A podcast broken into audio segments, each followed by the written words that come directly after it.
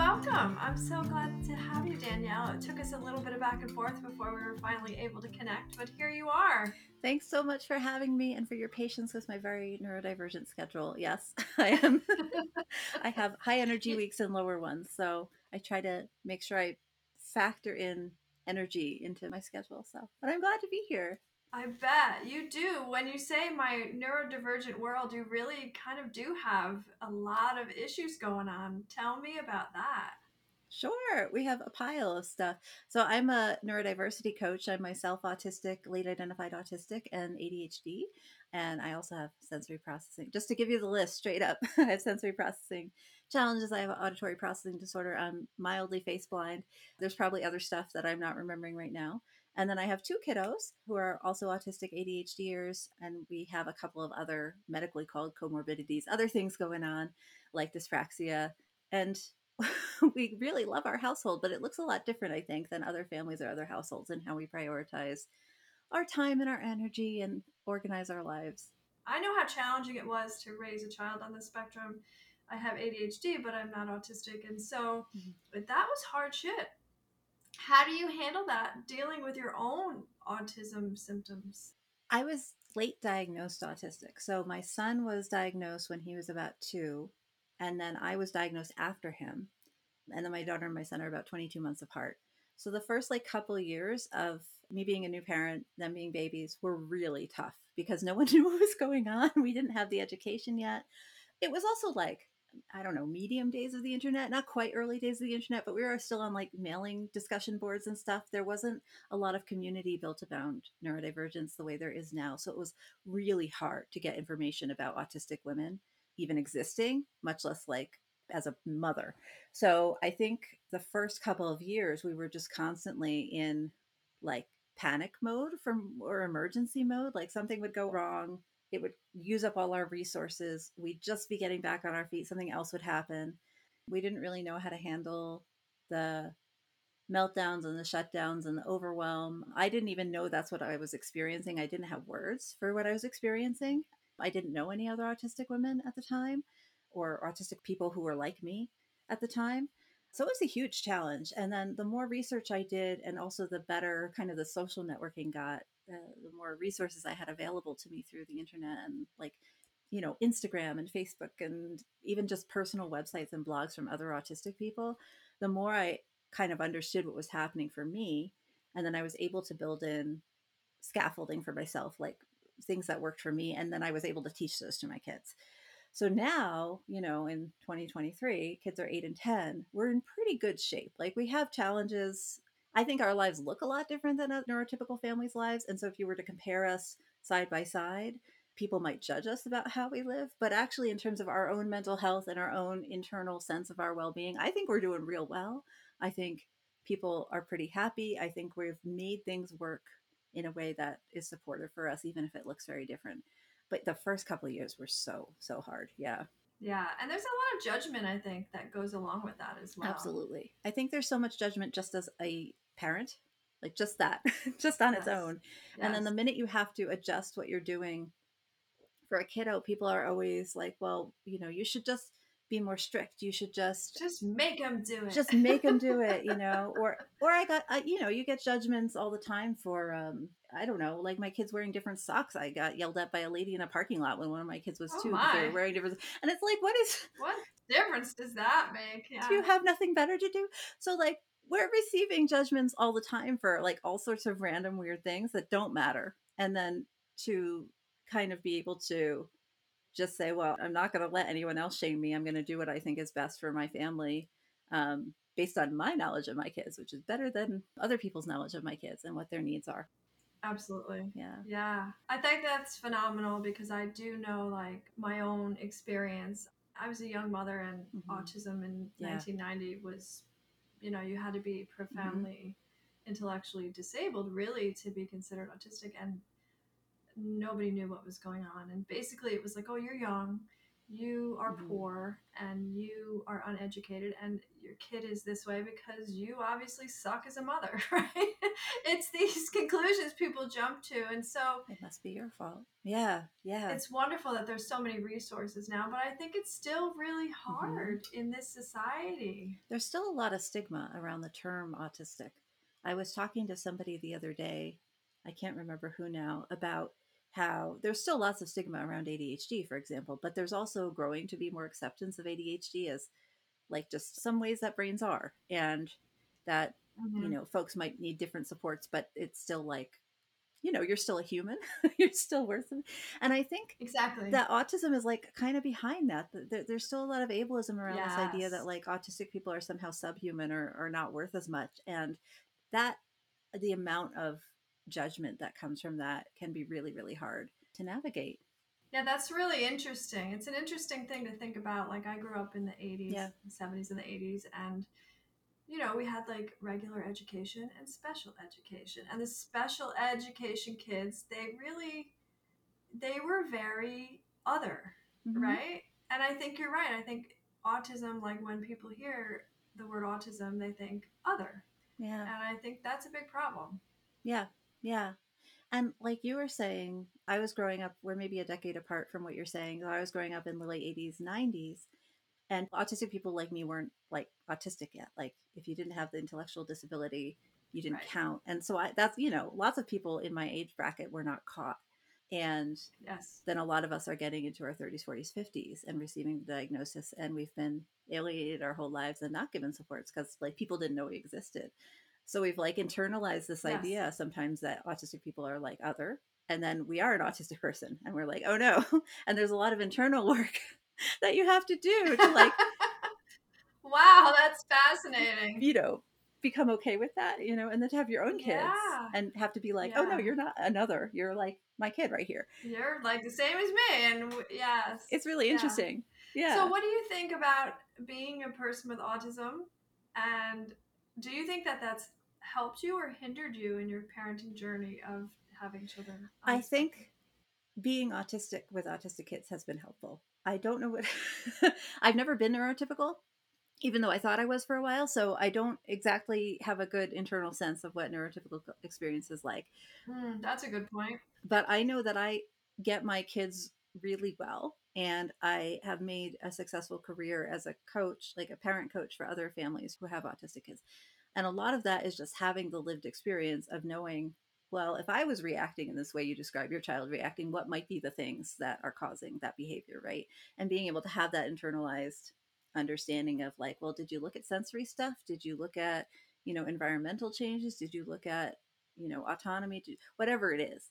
And I think for my kids, when we problem solve something going on that, you know, we would like to come together as a family and solve, a lot of my autistic experience comes into play in trying to figure out okay well how do we make a, a plan or a system that works for everybody that accommodates all these various needs right? Because um, my kids are different people they do have different needs. I also have different needs and my energy levels are different. My adhd presents differently than my son's adhd does. So like we really need to be able to factor all these little things in to even getting out to go swimming or getting out to go to a park or something can be a challenge some days. But it's also like if I was neurotypical, I don't even know if I would be like aware or able to be aware of half the stuff that goes into our organization of our day now, you know? So, yeah. What are some of the things that you've implemented because of your better understanding of what's happening for your kids? I think the sort of the number one thing is just an awareness of the nervous system and how to stay regulated. So I think all humans, regardless of your brain, sometimes we get spiked into anger or fear or we're upset and we can either get excited or nervous or get angry. And for autistic people who are dealing with a baseline of lots of other stuff, um, sometimes that spike, that emotional spike can lead into meltdown or shutdown, especially for kids who are still learning to like be people. um, and so a lot of the work we do is just practicing some regulation strategies like they can be things like just distracting yourself when you're upset or taking deep breaths or going outside and running back and forth or sorry. There's lots of different strategies but just talking to the kids about well what do we do when we're upset? right? What are some things we can put in place for you that enable you to go on with your day and regulate a little bit before we come back and try to solve the problem.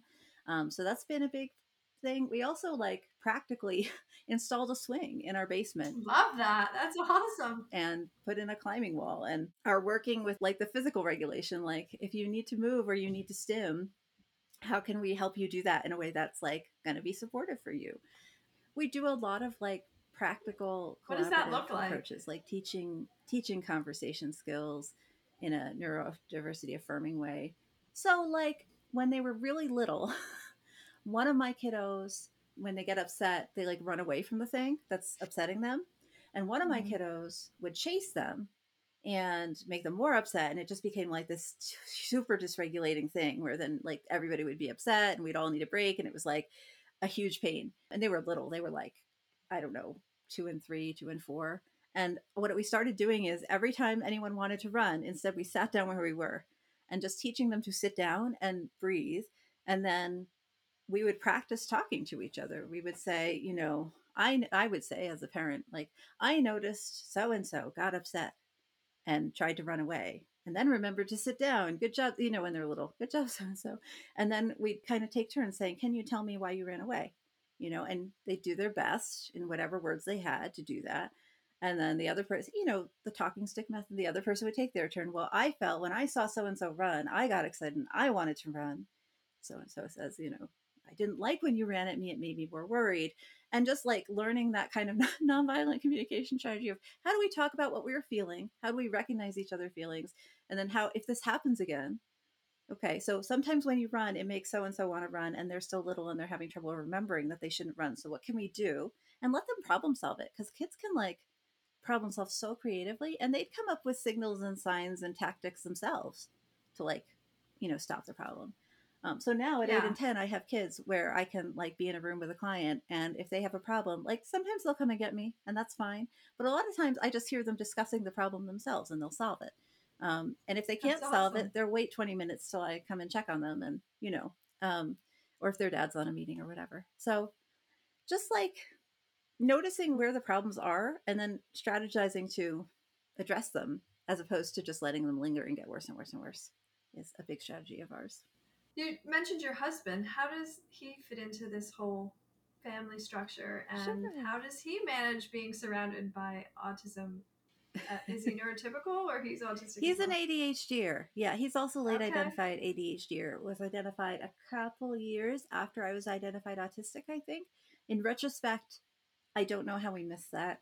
Um, now that I work with ADHD people every day, I'm like, yeah, he you know kind of fits all the major traits. Yeah, I think you know, part of our working together as a couple is, especially being both late diagnosis, having to figure out the same problems. Like, okay, well, when you do this thing this way, it spikes me, and then I have this reaction that I don't like.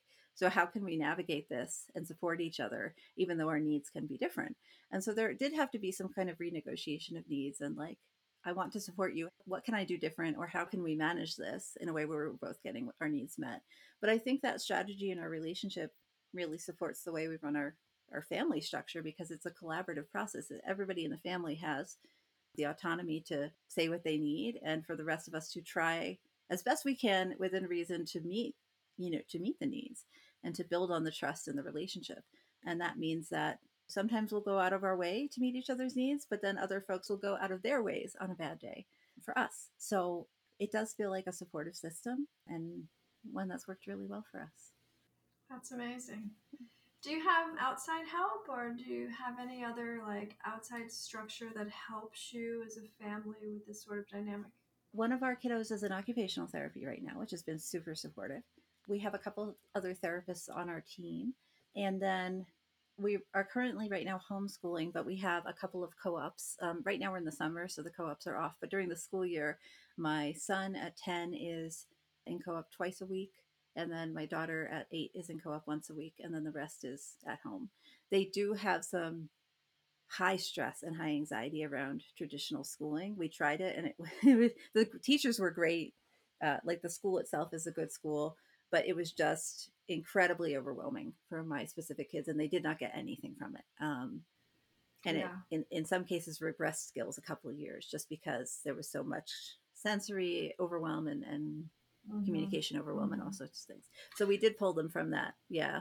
I think the prospect of homeschooling is super difficult for a lot of people to even Mm-hmm. conceptualize as parents. But I will say, looking back, if you can anyhow manage to homeschool your autistic child, for the most part, that's going to be so much better because honestly, like as awful as it is, school is really the place where a lot of negative things happen to our autistic kids. hmm Yeah, I think the stigma really builds there. There's a lot of bullying. Even good teachers don't understand if they're not trained. Like they don't understand Exactly. why autistic kids are behaving in certain ways, or you know what they're Right. trying to demonstrate.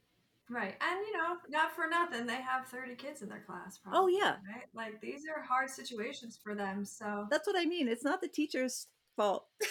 no. the way traditional school is set up is just not Mhm. ideal for the autistic child. I personally feel like it's not ideal for any child.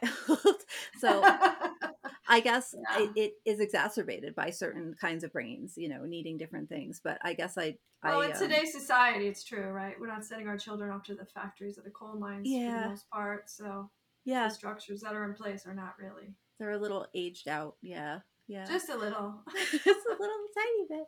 Yeah, I have a lot of clients who've transitioned their kiddos um, from uh, like kind of traditional schooling into some kind of homeschool esque work situation, or even just smaller smaller schools like you know Charlotte Mason or Montessori or you know forest schools, whatever those alternative kinds of options are in your area, and many of them rep- report a lot more success just because the kids are less overwhelmed, and when they're less overwhelmed, they can anybody can do perform better when they're less overwhelmed. Like that's just human nature. So Yeah. um, yeah, I agree with you. If folks can do it, they should. So, as an autistic mom, how do you keep yourself from getting overwhelmed? I have a lot of downtime built into my schedule that doesn't really end up being downtime, but is like, for example, today I have a bunch of meetings with clients. I'm work, I'm talking to you. Yesterday, I did not have any meetings with anybody, and I, you know, I worked on offline projects and I read and I hung out with my kids and we did some work together. But I really try to space myself with a very clear awareness of my energy and all the places that energy needs to go. So I need to spend some time with my family. I need to spend some time on housework. I need to spend some time on schoolwork. I need to spend some time at my job. So my schedule is kind of very possibly over designed to make sure that there are breaks and gaps and times where I can just be a lump and stare at the wall for a while if I need to, or take a walk, or um, get on a text thread with my friend, or whatever I need to do to make sure I'm restoring and regulated. Um, I also just can't work uh, a traditional 40 hour work week. I can do 40 hours, but it needs to be split up probably in a way that would look very awkward to a neurotypical person, but works very well for me, where I'm taking chunks of time on and chunks of time off. And oh, I work from home. So I can control, as an autistic person, I can control my routine. I can control my sensory environment. I can have access to the foods that are a good fit for me. And, you know, I can take bathroom breaks when I want, like just the basic stuff that you can't really get in a traditional office environment or, you know, even a, a like a blue collar job environment. You don't have a lot of autonomy a lot of times over your own needs and meeting those needs. And I will go into meltdown if I don't meet my needs. I haven't had a meltdown in months and months at this point, but like it happens occasionally. So I've had to sort of really rethink what my work looks like and really push back against some of the stereotypes about what work should look like. The same way we've had to push back against stereotypes of what school should look like, right? Because, you know, again, and I think work is one of those things where it probably isn't working for most people, whether they're autistic or not, but it especially doesn't work for folks who have different environmental needs. So, You said you haven't had a meltdown for a long time. Mhm. So, you know, I mean, we're human. We all have meltdowns, but when you have autism, it's a sort of a unique animal. So, how do you Mhm. explain that to your children when that does happen? I think my kids have probably seen autistic meltdowns more often than neurotypical meltdowns. So, it is to some degree normalized to them, and they also have them. So, in some ways, we use kind of the neurodiversity model in, in my house, which is just the idea that like all brains are equal and valid and valuable. And all brains are good at certain things and not good at certain things. And because we're all autistic, end up talking about how sometimes your brain just gets overwhelmed. Like it's trying to help you and there's just too much stuff and it can't help you. And it just sort of like takes a break, right? So I think there's an acceptance and an awareness that sometimes this just happens and it doesn't mean anyone did anything wrong. It doesn't mean mama snapped. It doesn't mean like the kid did something bad that made a thing happen. It's just like brains get overwhelmed And what we do when brains get overwhelmed is we take a break, right? So I'll remove myself and take 10 minutes. You know, they're old enough too that they can handle it was harder when they were younger because sometimes you can't leave the room safely. but we created systems, right, where there was a safe place where kiddo could be so that if I need to step away for 10 minutes, they might not be happy, but they would be safe. And then we can come back and repair, right, if needed. Now, at this age, at eight and 10, and with me, I think everyone occasionally has a bad moment, whether it's a meltdown, a shutdown, or just like, you know, my game didn't load and I'm upset about it. And all of us will take breaks. Like we'll go to our own rooms or we'll go to they'll go to their swing in the basement or they'll go wherever they feel safe.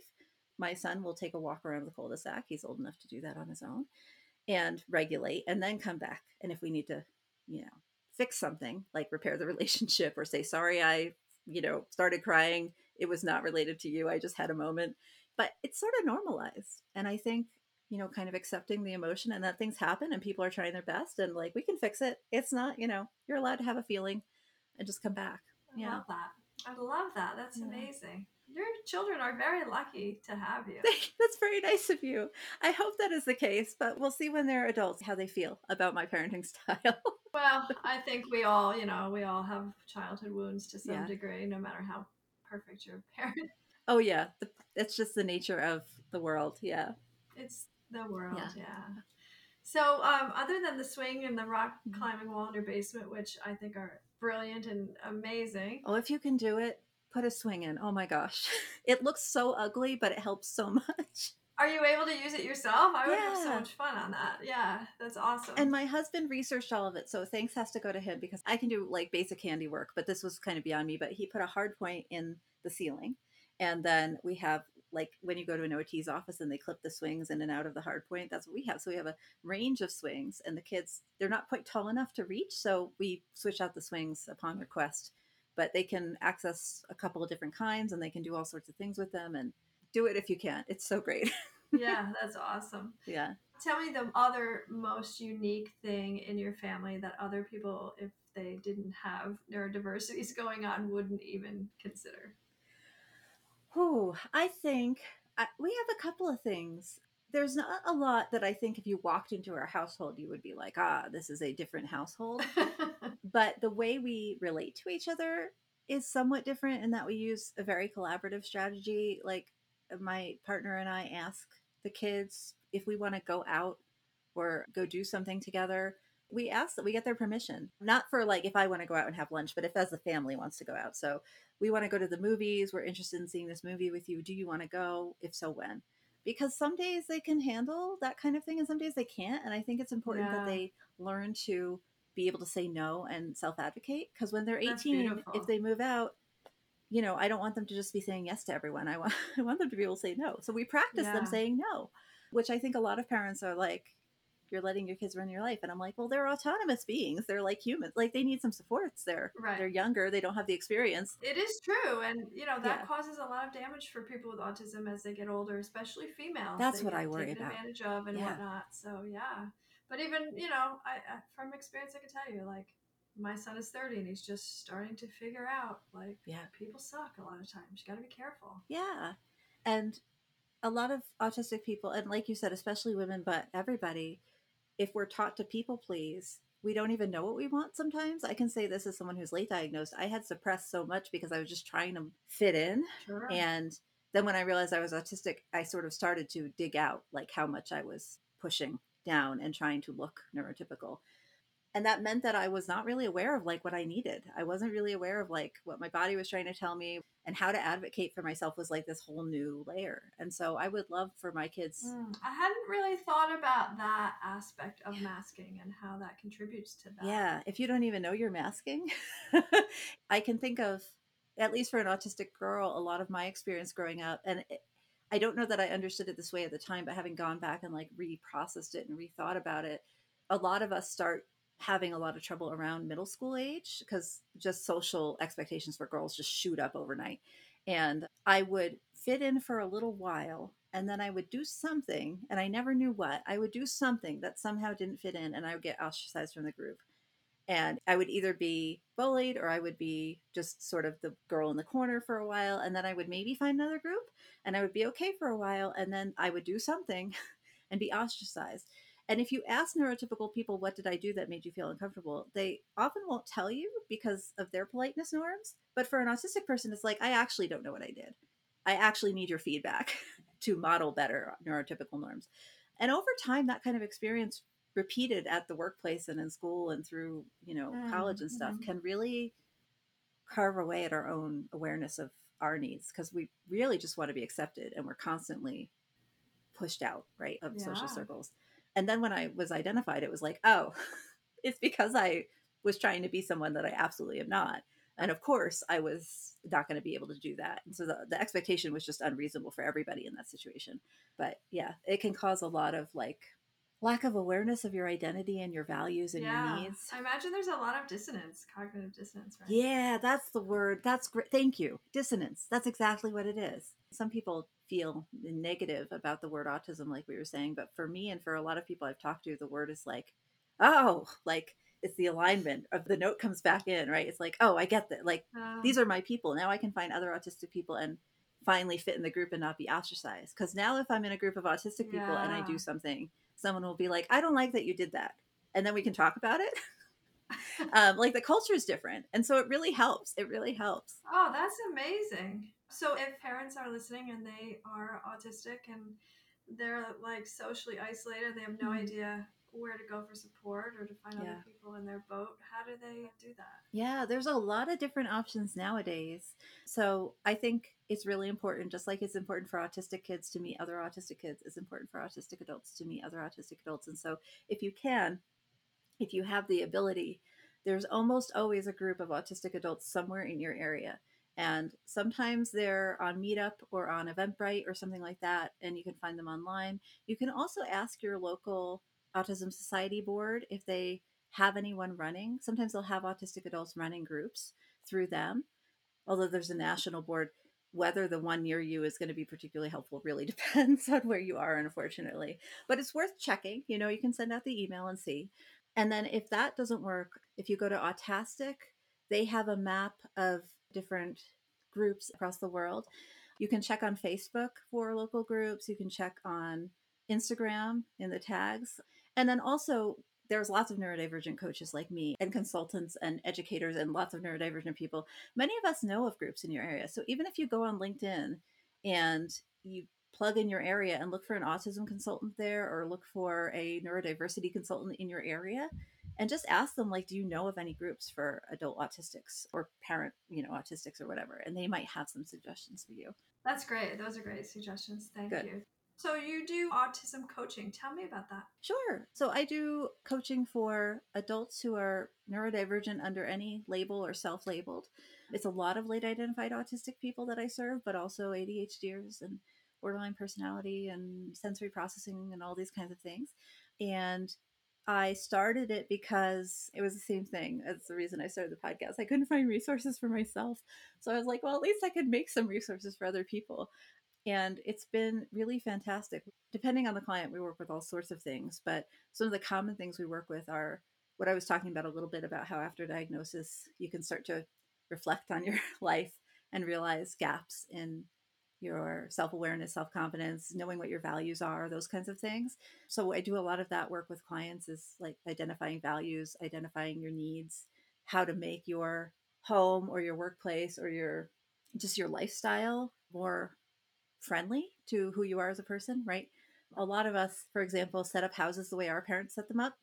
But then it's like, oh, actually, it doesn't serve me to have my clothes folded all the time. Like I'm never going to fold them anyway. It's just always going to be unfolded. So maybe we can set up a different system, right? Or it doesn't actually serve me to make three meals a day. I'm going to make big batches and just eat the same thing all week, whatever it is for, you know, different kinds of yeah. folks so a lot of it is just sort of breaking down what are the expectations that you learned and are they actually working for you as somebody with different needs and then we also work with parenting coaching which is often parents who have kids that have a different neurotype than them. So an ADHDer has an autistic kid or an autistic parent has a neurotypical kid or whatever. And just trying to help each person understand each other and the ways that they are the same and the ways that they are different and come to find a parenting method or, or set of goals or set of values that really aligns with who you are as a person. Because every parent is different. Every parent has different goals for their kid. Every parent wants to highlight different values for their children And so working to kind of identify those and build communication, we do a lot of. So yeah, it's really great and I love it. wow, that is that's phenomenal. Yeah, I love the way you flip it upside down also and autistic parents with neurotypical children, right? Like us. I think yeah. that, that dynamic is often not looked at mm-hmm. or appreciated for the difficulties that it presents. So yeah. Yeah. So that's amazing. You also have a podcast you mentioned. Yes, I have the Neurodiverging podcast, which you can get wherever you find your podcasts.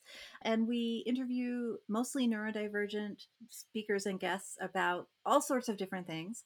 We're trying to provide resources for other neurodivergent families or mixed neurotype families about things like educating people who have different needs, how to help kiddos off to college if they have significant educational needs, how sometimes we highlight different neurodiversities that are not as well known. So, talking about mm-hmm. auditory processing disorder or talking about Irlen syndrome or talking about, you know, just different things that you might not have bumped into that might apply to you we cover whatever I'm into that week, but we we cover a lot of education topics because I'm as a homeschooler particularly interested in how that we all want our kids to have a good education and how our current system doesn't really allow that access in a way that we'd like. Yeah, we cover that a yeah. lot. We cover a lot of sort of accessibility stuff at work. So how can workplaces be more accessible and how can you as an employee request those things in a way that like your boss is likely to listen to you about? The podcast is on hiatus right this minute as we're recording. And so my brain is completely not in podcast mode. I'm sorry. So I'm blanking. But we have a huge oh, just I know what it obviously like coaching stuff. I'm sorry. I am an autistic person. Sometimes my brain just doesn't fill in coaching stuff. So like if you're an individual person and you're trying to like organize your stuff or organize your time or organize your energy, what are some maybe tips and tricks to do that? And sometimes it's just me talking and sometimes we interview other like we just had Alexander Gilbert on last season, who's a great ADHD coach. We've had Jackie Coursey, who's actually another, she's a neurodiversity coach, but she's an ADHDer on recently. We had Aaron Croft on last year, who, yeah. So we try to have folks on with different perspectives, right? Because each client that's is awesome. listening is going to need something different. So yeah, yeah, it's great. That's so true. well, that's a phenomenal resource. So if you're listening to this, check out that podcast, Neurodiverging. Thank you, Dawn. I appreciate it. And uh, I'm going to put all this information in the show notes. You've been a phenomenal guest, and I think that you have a lot of valuable information to offer. So definitely, everyone, check that out. Thank you so much for having me on. I really appreciate it. I hope that is going to serve your audience.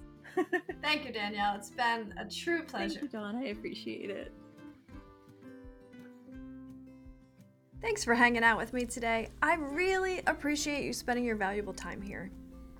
I think it's kind of magical that we're all on this journey together, each one of us with our own unique circumstances, but we're all here together learning and growing and striving to be the best version of ourselves so that we can be better at supporting the people we love. Quick shout out to my extraordinary editor and co producer, Sam Eisenbaum. I know that there are a lot of parents and caregivers out there who are looking for the kind of community that we are creating here. If you find value in this podcast, it would mean so much to me if you could rate and review it on your podcast platform so that more people like us can find it. And remember, I am a psychiatric nurse practitioner. However, I am not your or your child's psychiatric nurse practitioner, and nothing in this podcast is considered medical advice. I hope you guys have a fantastic week.